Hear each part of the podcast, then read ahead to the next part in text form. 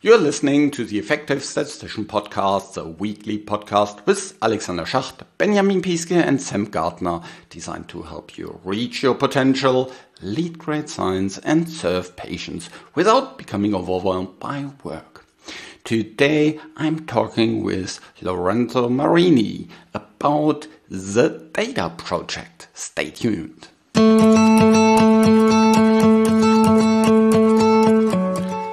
The data project, when I heard about that, I thought, hmm, that sounds interesting because we talk about data all the time.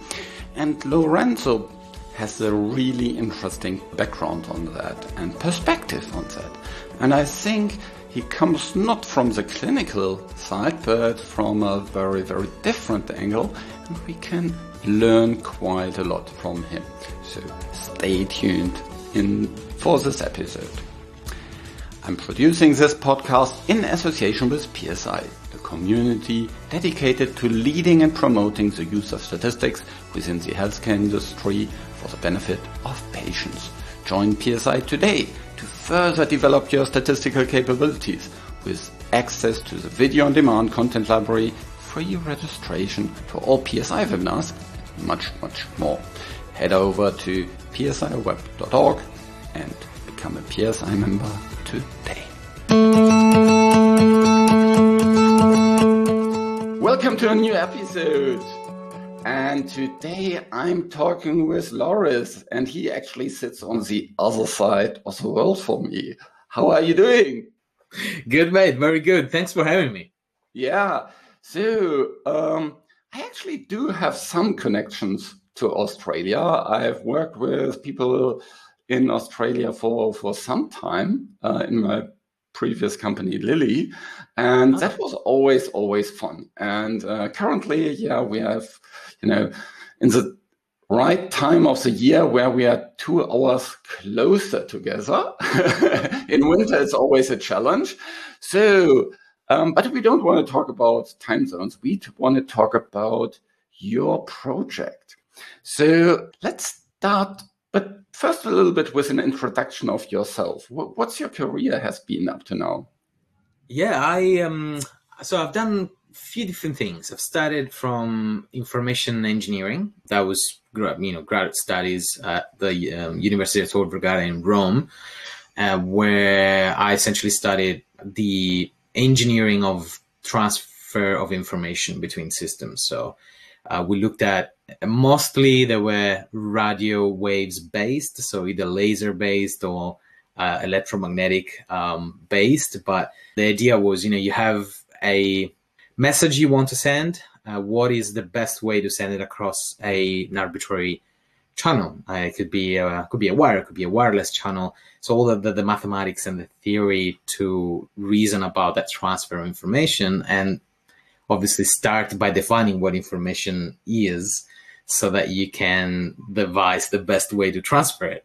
I, so I, I, love that. it wasn't my first choice. I wanted to do aeronautics, but uh, with hindsight, I, if I could go back, I would do exactly the same because uh, that uh, exposed me a lot to statistics and to mathematics and all the abstract reasoning that it's required for solving any problem. And if you think about LinkedIn, Twitter, these are communication channels as well. There is a model for them. So being able to see, you know, systems in their based on their essence uh, is, is really useful.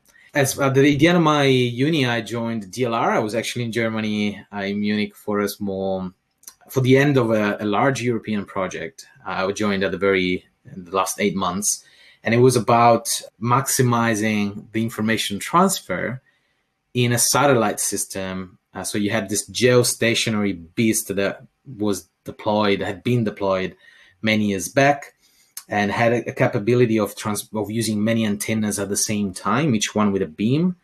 And they didn't they didn't want to replace the satellite because it was very expensive, but they wanted to find ways to improve the throughput. So send more without changing the hardware. And so my project was based on theory that had been developed for the last uh, 40 years, deriving all the way from Shannon and the theory of entropy, and make basically simulations to see whether the new systems we wanted to roll out were effective or not. Um, so that was kind of my my background. I then moved to Sydney for fun. I ended up uh, shaking cocktails at the Sydney Opera House for a year. that was, uh, was totally random. Then I then uh, found myself doing some machine learning at the University of Sydney, uh, reinforcement learning. And then one day I met this person, uh, Italian as well, which ended up being my PhD advisor that said, Look, I'm new, I'm setting up a team, we want to do quantum photonics. And I'm like, what? this sounds really exciting. So let's let's go and have a look. And that's how my, I found myself stuck in a lab measuring single photons for four years. And then uh, I stumbled into data science. Ah, interesting. Yeah, there's a lot of connection to to me actually. I lived most of my university time in Göttingen, right across the DLR in in Göttingen, and so yeah, and was my minor was in physics. I was actually living nearly on the physics campus there. That was that was uh, directly. So we can talk about eigenstates. Yeah. yeah. Interesting. Awesome. So, and now you have started this data project. Can you yeah. tell a little bit more about that? Yeah. So that is the one of the many projects that I think uh, have been accelerated by the pandemic. I found myself with a lot of free time and uh, a lot of frustration for how things are in the data space. I, um, you know, when I when I was fresh from uni, fresh from my PhD, I joined this smart tech company, and it was fun because I was treated like a, literally a ninja. I posted this a few a few days ago on LinkedIn, and it was very ego pumping. You know, I saw this guy, you know, fresh from PhD, super approachable, that wants to have fun, that knows about data, right? And uh, the expectations were up uh, through the sky. And the reality of the availability of information within the organization was completely different. And so i found myself as a first data hire try to explain why i needed some systems and why architecture was important for me to do my job. Just you know give me give me data that i can analyze. And the answer mm-hmm. most often was oh yeah, we got the Elasticsearch instance. Maybe we can clone it and we can uh, give you access to that. And I'm like, yeah, but the Elasticsearch is one of like three or four that I need, and there is no plan here to bring all this data together.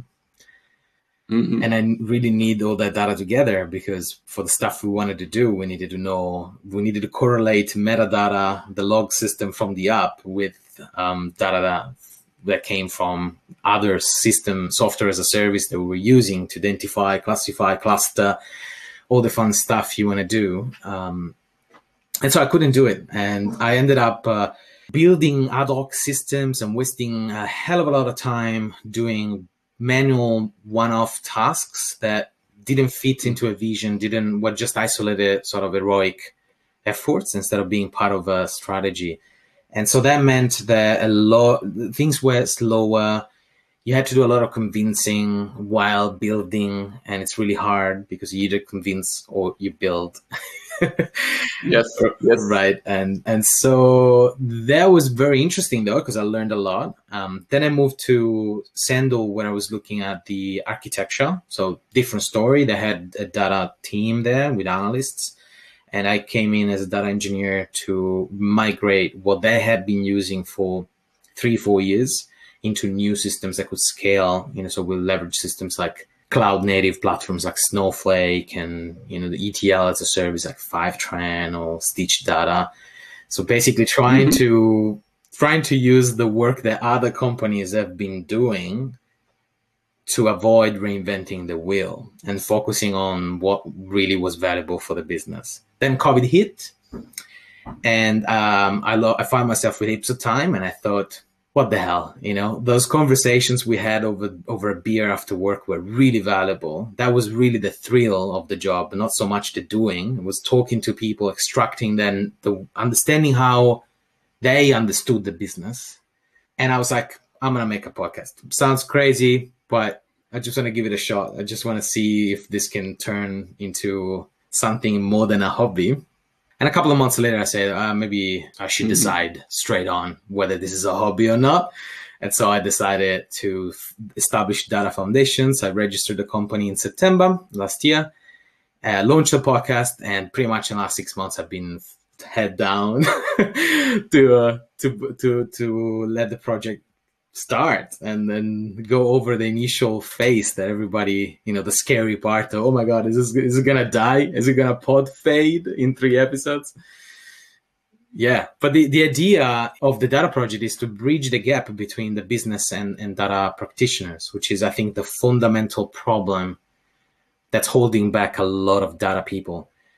Um, so as part of that project is trying to change the way we speak about data and also who we speak to so the language the narrative but also the frequency and Mhm. it starts with an introspection but it expands as you know a, a new learning relearning the old the, the ways we uh, we speak Data is actually a very interesting word because who you speak to, it has very, very different meanings. So, for example, when I speak to an end user, yeah, a physician, a scientist, someone in marketing, they understand data as the results that is in a table or the results that you publish in a manuscript. Yes, that's their data. Yeah. The figure, that's data for them. Whereas we think very often in data in terms of, okay, you have the, you know, individual level data and, you know, lots of different um, data sets and you need to merge them together and they may be scattered in different places. And so data for, I think for a data scientist has more kind of this raw form of, of things. Do you see that as well? absolutely um, and so this is the the stereotypical iceberg right like you see the tip emerges from the water level and if you are not a practitioner you don't see what's underneath the surface because you never had to put your head under the water. It's totally reasonable. And it's also an advantage if we really think about and I, I always make a parallel with the evolutionary path that our brains took some points in the past when we started to abstract complex problems and create models in our in our mind in our brain for how the world works it's an advantage because if everybody was to if, if every time you need a piece of information you need to take that deep into the water and see the whole iceberg you'll freak out never come out and uh, things don't happen so it's good that we can only see the tip but Yeah. the other side of the coin is that when people don't understand that it's only a small percentage of the whole picture we end up with a lot of frustration because they don't understand why is this so complicated? Why you didn't just give me that? Give me the bloody data. Like i just need to make a decision. Why isn't why isn't ready? And you try to explain well it's because there's so many moving parts and there's governance and there's privacy and there's uh, reliability and there's yeah. So Yeah. i think we need to do a better job as data practitioners to explain to normal users normal data users what's involved Yeah, I see that very often. Kind of people see, you know, the the role of a statistician as a click the button exercise. Yeah, so, so um, I, just give me these proportions. It can't be that hard to to tell me how many patients had, you know, this pre-treatment and then that that study, and you think like, well, first we haven't captured the data in exactly the, the way you want it. Yeah. You know, we need to kind of wriggle up these, all these details and see the more exact details. Do you mean kind of whether they actually started the, the therapy at this time or that time or whether they needed to be still on therapy or, you know, and did they have were they allowed to have another therapy on top or not? And so when, whenever you go to the details, you always find, oh, there's these, all these other little things that you haven't thought about before. Do you see that in the same way? 100% and i think as statisticians we have uh, one extra challenge compared to people that tend to do more visualization work because you know when you build a plot or a dashboard, you can see it. It's tangible.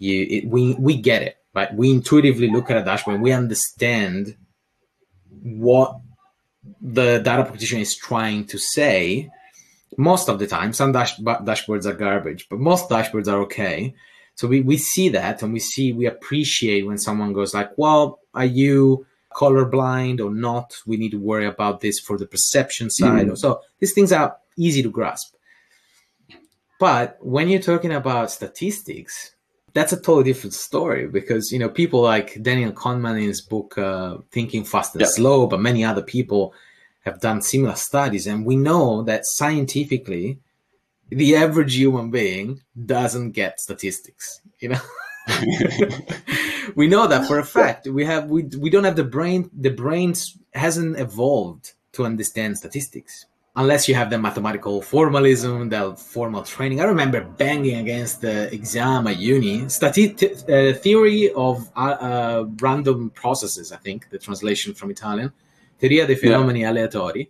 In year two, you had a first exam, six months. And year four of engineering, the second exam, same professor.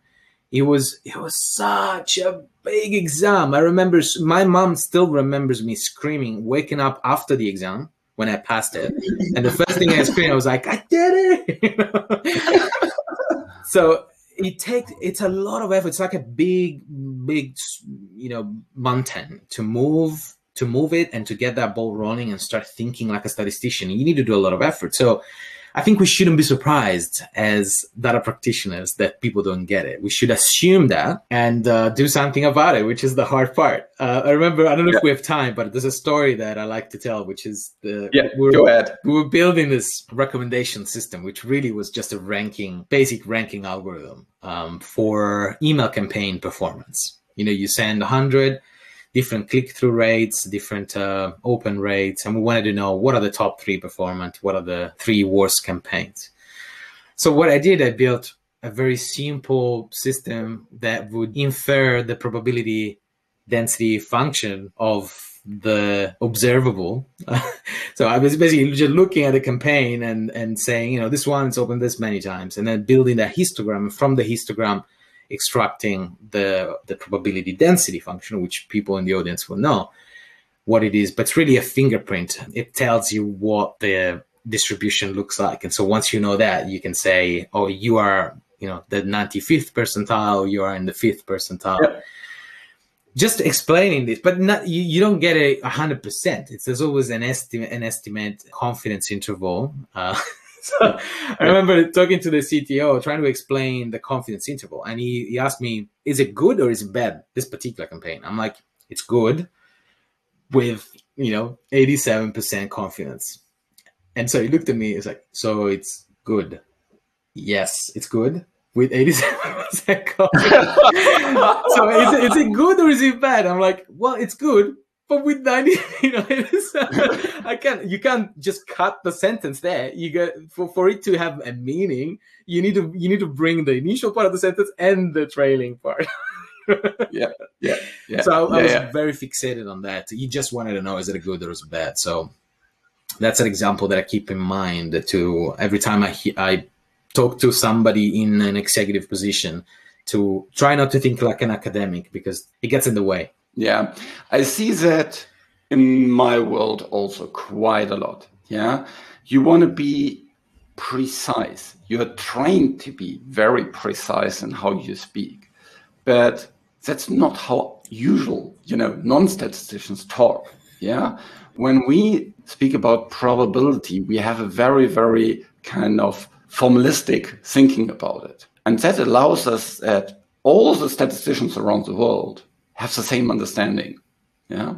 Because we all have, you know, the same theory behind it. We all have, you know, read similar books about it, definitions about it.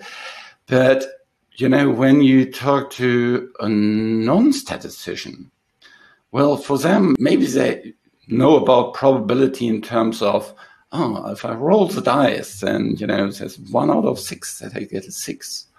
That's maybe about it. Yeah. And so understanding, okay, how likely is something? And then, you know, if you think about, ah, oh, you have this, now you're having kind of the probability, and then you have an uncertainty around this probability. Then people completely kind of stop. They lose it. They're like, "What do you mean yeah. uncertainty? I'm paying, I'm paying you for your job, but you're not sure."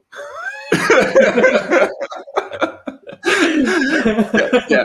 Then you can say, "Well, I'm that certainly sure," and you know, there's we could also talk about the model-based uncertainty on top of that, but then yeah, it explodes. yeah, they're like, okay, I need a beer. You keep doing your job. Let's see you tomorrow. yeah. Okay, let let's go back to this data project. Yeah, you talked there a lot about data management. What is data management for you? Because that's another kind of term that has lots of different meanings. Yeah. So I see data management as the set of processes, technology, and programs to manage information as an asset. Mm-hmm. So it's what you have to do to be able to rely on a piece of data or on a on an insight. Um, so it involves the architecture, it involves the engineering, it involves the governance aspect as well. And so it's very broad, but the essence is the set of practices that allow you to rely on uh, the digital intangible asset as opposed to just bang together to Excel sheet and hope for the best. Mm. Okay. Okay. So it's basically everything that helps you to get all the data into your analytics system so that you you know actually can start merging the data and and stuff like this. Yeah. Yeah yeah. And there's many different ways. I mean even just the struct how to structure the data is a topic that could be you know discussed at length for forever. Yeah. but the essence of data management i think is to care for, for the business the way I, I pitch it to the business is data management is about caring for relationships. Because the whole point of a business is to make up some brands and build some products to deliver or services and deliver some form of value to people that pay for it. And so these are people and that's what we keep forgetting sometimes that no matter what at what point you look you inspect the uh, the value chain even if it's inside your company even if it's between two servers ultimately there's a, always going to be a human being. Um, because otherwise you know what's the point? yeah, yeah. You know, we're here we, we're doing stuff for for people. So the hr department that hires a new a new person and they want to onboard them the um, sales guy or girl that goes out to meet a new client and they need accurate information to compare the product to their competition or the ceo that wants to decide you know whether it's a good idea to allocate the next million dollars on a SAP system as opposed to an equivalent? Th- those are all really practical questions, and there are many, many that every business face in every department. But what I think is crucial in, in this process of managing and caring for relationships is to look at the business at the level of the data. And again, we're not used to think about that way. Mm-hmm. Systems evolved so much in the last 30, even just 20 years I mean, Snowflake wasn't a thing five years ago. Yeah. Google, Gmail wasn't a thing, you know, uh, 20 years ago, 10, 15 years ago. What I don't remember exactly, but you know, we're talking about two decades where yeah. things exploded from the technology perspective. And so now we have all this flexibility. We can bring new tools anytime at will. Everything is software as a service, so you don't have to commit for too, too much money. You just trial it. If you like it, you stick to it for six months, then ine- inevitably a new tool comes along. It's better. So you decide to try that tool and you migrate into that tool. And every department does the same thing. So we end up with a huge fragmentation of the data layer. Mm-hmm. So this is an immense waste of money ultimately for the company because it hinders the very principle of any information and communication system, which is information must flow. If it doesn't flow, we have a problem. Yeah. Yeah, I think there's an interesting piece in it because the different systems, you know, the people working on the systems, they primarily have their day to day task in it. Yeah. So, for example, they need to just manage their appointments or whatsoever, or they need just to capture their notes, or they just need to get the money from the bank account to the customer and or to the you know you know just get the money rolling. And so every function has a different kind of objective to do something. And for them the data that they collect throughout is more kind of a byproduct yeah yes whereas for the data science people, for the analytics people, and potentially also for you know the CEO and the people that higher ups that want to make decisions based of that. For them, the data is not a byproduct. For them, that is really really important. So there is this you know competing priorities, and sometimes for some people it's not even competing. They they actually don't see the other side. 100%. Yeah. All they see is I use this software for X, Y, and Z. and actually never cared about that. It also collects data. Yeah. How do you approach that kind of conflict? It's an excellent question. I think is ultimately a communication problem. I think we need to spend a lot of time on the storytelling side. Essentially this is one of the hardest things to do right? Of all the problems that you can think of that involve people changing behavior mm-hmm. is really really hard. It takes time it takes good leadership it takes management both leadership and management and it takes an extraordinary communication and, and storytelling because everyone understands in a different way. So the first effort should be how do we craft a communication style how do we build a narrative that resonates with everyone. And mm-hmm. it's not straightforward, but it isn't impossible either because we are all yeah. human beings and we understand emotions really well. And so I'm a big believer that if we find a way to encode the message that we want to send through this channel by leveraging emotions, um, many people, most people will understand uh, not just at the cognitive level, but at the actual level. They will actually get it. They will feel every time they're in front of an Excel spreadsheet and they're copy pasting really quickly, cutting a corner to just get back that email, touch it, and go. They will feel, oh, this is wrong. I shouldn't be doing this. At least I'm aware. Yeah. Then, if you're forced to do it, it's okay. But at least recognizing that what you're doing is not healthy for for you because a quick a, a corner that you cut today for you you know it's garbage that someone else will have to deal with down the line. And that someone else might be you. Yeah i think that's a really important thing. This narrative always needs to include something what's in it for you yeah? So it's most famous radio station in the world wifm what's in it for me and this is really important if the narrative doesn't include that it will be very, very hard to convince people. And so you need to, one of the things is kind of you can here you it's it's for the good of the greater good and you contribute to something. Yeah. So you can approach to the the purpose of the people you know so here it's good for our community and it's good for our relationship and its group. You will belong to our group if you do that yeah? So that yes. could be a narrative. That could be very very helpful and powerful. I think so too. I think uh, creating this almost a tribe of people inside the organization that resonates with the idea. You know, I love I love data is one that I've heard in one of the recent conferences in data management. There was this company they started printing T-shirts. I love data. Mm-hmm. Uh, so the love was the emotional trigger, and and and they, but it wasn't just about the T-shirt, right? The T-shirt was the symbol of yeah. of of the vision that the company was trying to was trying to um, communicate. So they had workshops, they had focus groups, they had they use the internal communication channel for the companies were the same medium that was used to give updates like this person has been hired this person moved to a different role the same channel that everybody received they used it to tell the stories they used videos and audio they rewarded the behavior of people that were showing that they cared about data quality and data governance And instead of punishing those that didn't, they simply rewarded those that did. And so you Yeah. find these people that are attracted by, yeah, I want to be rewarded too, you know? Tell Yeah, me what, yeah, what can I yeah. do? Yeah.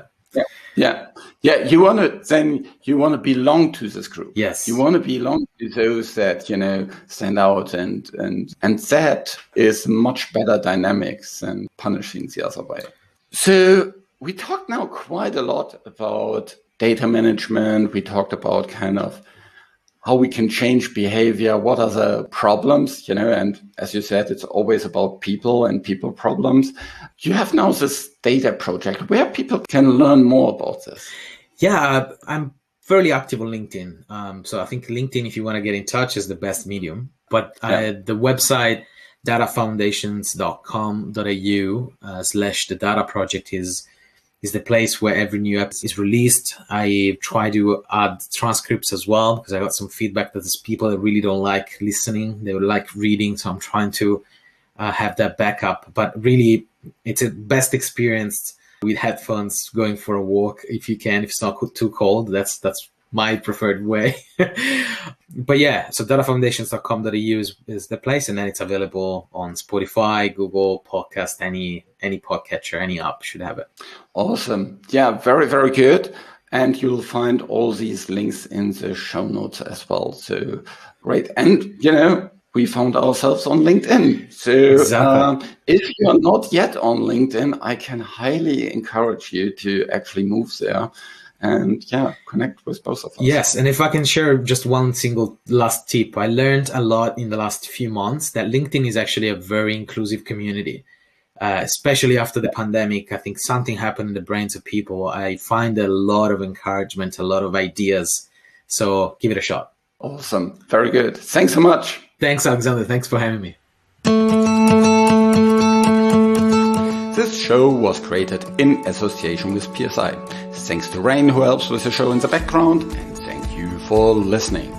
Head over to theeffectivestatistician.com to find the links that we are mentioning in this episode and lots of more content to boost your career as a statistician in the health sector. Reach your potential, lead great science, and serve patients. Just be an effective statistician.